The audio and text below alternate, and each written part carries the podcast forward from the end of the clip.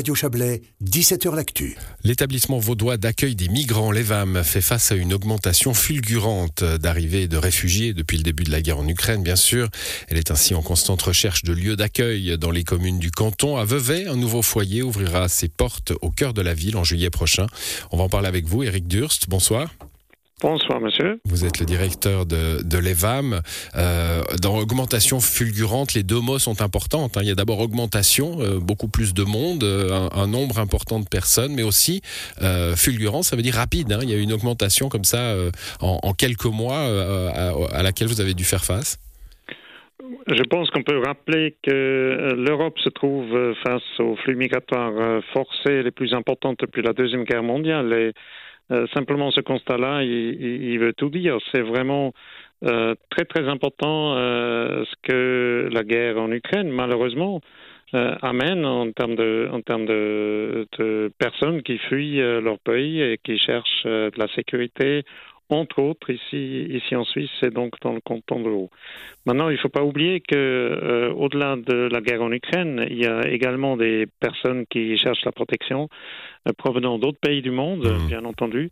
Et aujourd'hui, euh, on est à peu près une moitié des demandes qui proviennent d'Ukraine, puis une moitié des demandes qui proviennent euh, d'autres pays du monde. D'autres pays du monde. Pour, euh, pour qu'on ait une, une, vision à l'échelle euh, cantonale vaudoise, 5400 personnes euh, à accueillir, à loger, hein, avec toute la, la, logistique que ça suppose. C'était en février 2022. On est à plus de 12 000 à, à la fin du mois d'avril de cette année. Euh, donc on voit bien que ça, ça a doublé. Hein. Alors ça, c'est effectivement le, le constat chiffré. Euh, à préciser peut-être que ces 12 000 personnes, nous ne les logeons pas tous à l'EVAM, mais nous les accompagnons, mmh. nous les prenons en charge. Mais heureusement, il y a eu, euh, il y a encore un très fort élan de solidarité au sein de la population. Et donc, il y a des centaines, des milliers de personnes qui ont pu être logées, qui sont encore logées euh, par, des, particuliers, chez des privés. Et nous continuons en fait à être à, recherche, à, la recherche aussi de, de, personnes qui seraient intéressées à tenter cette expérience qui est humainement extrêmement riche et qui permet de d'offrir des, conditions d'accueil et d'hébergement qui sont qui sont très très intéressante aussi sur un plan de, des rencontres et puis de, de l'intégration euh, des personnes. C'est un, moment euh, intéressant et, positif que vous m'offrez là, euh, Eric Durs.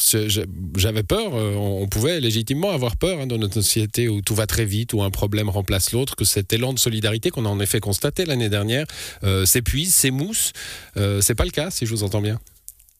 Ah, alors, il est clair que d'héberger quelqu'un chez soi à la maison, euh, c'est pas possible pour tout le monde et c'est pas possible pour tout le monde pendant une durée forcément très mmh. très longue.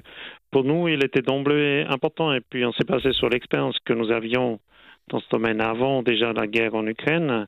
Euh, pour nous, c'était important que ça puisse quand même s'inscrire dans une certaine durée parce qu'il y a aussi tout un enjeu de, de stabilité, de sécurité pour euh, ces personnes, bien sûr, qui, qui viennent chercher refuge, refuge en Suisse.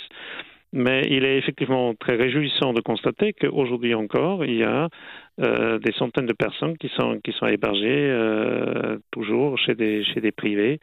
Et je, trouve que aussi bien l'élan de solidarité euh, l'année dernière qui s'est manifesté très très rapidement que cette, cette engagement qui s'inscrit dans la durée, en tout cas pour ceux qui le peuvent et qui le veulent, c'est effectivement quelque chose de très très réjouissant, très positif. Bon, alors au-delà de cette, cette solidarité des, particuliers, hein, qui est encore possible, vous nous l'avez dit, on le, répète, bah, vous avez forcément ce besoin de, coopérer avec les communes et d'avoir des, des, bonnes volontés aussi à l'intérieur des communes. C'est le cas de Vevey, on va en parler, euh, avec ce nouveau foyer d'accueil, le foyer Reller, euh, au cœur de la ville. Hein. Ça, c'est, je ne sais pas si c'est original ou, ou, si vous avez beaucoup d'expérience de ce type, mais on, a plutôt l'image de, centres d'hébergement qui sont un petit peu un petit peu en marge des agglomérations nous avons depuis donc février 2022 ouvert plus que plus de plus que 25 structures d'hébergement collectif supplémentaires par rapport à celles que nous avions déjà pour justement pouvoir répondre à cette, cette urgence. Et là-dedans, vous avez de tout type. Vous avez par exemple l'ancien hôpital de Montreux qui est, on peut dire aussi, au mmh. cœur de la ville et puis, on a effectivement d'autres qui sont à l'extérieur, comme par exemple un foyer que nous avons pu ouvrir à l'Auberson, sur la commune de Sainte-Croix, donc à l'autre bout du canton, si j'ose dire, et puis qui, qui est effectivement pas du tout euh, dans une agglomération urbaine. Euh, nous examinons toutes les opportunités, les propositions qui nous sont faites sous l'angle de la pertinence, sous l'angle de la sécurité bien sûr du bâtiment, de la salubrité du bâtiment, et puis sous l'angle également économique. Et puis après, en fonction de ces différents critères, nous prenons la décision d'aller de l'avant ou, pas euh, avec euh, une mise en exploitation. Avec euh, une, collaboration essentielle avec la, les autorités communales, hein. c'est le cas à Vevey, notamment pour pouvoir, grâce aux, services communaux, embarquer la population. Hein. Je pense aux, voisins, aux riverains. on peut imaginer des, des, des réflexes de, de, crainte, des réflexes de, de, de méfiance à, à l'installation d'un centre comme celui-là. Pour nous, c'est important de travailler en premier lieu en toute transparence avec les autorités communales. Et puis ensuite également, et ça on discute toujours avec euh, les autorités communales concernées, de pouvoir informer en toute transparence euh, la population. Et donc c'est comme ça que ça s'est passé hier soir à Blonay où il y a eu une séance publique. Et puis euh, ben voilà, ça va se passer de la même manière également à Vevey. c'est important de pouvoir entendre ce que les futurs voisins ont à dire. C'est important de pouvoir répondre à leurs questionnements. Euh, c'est pour ça que nous organisons, ces séances.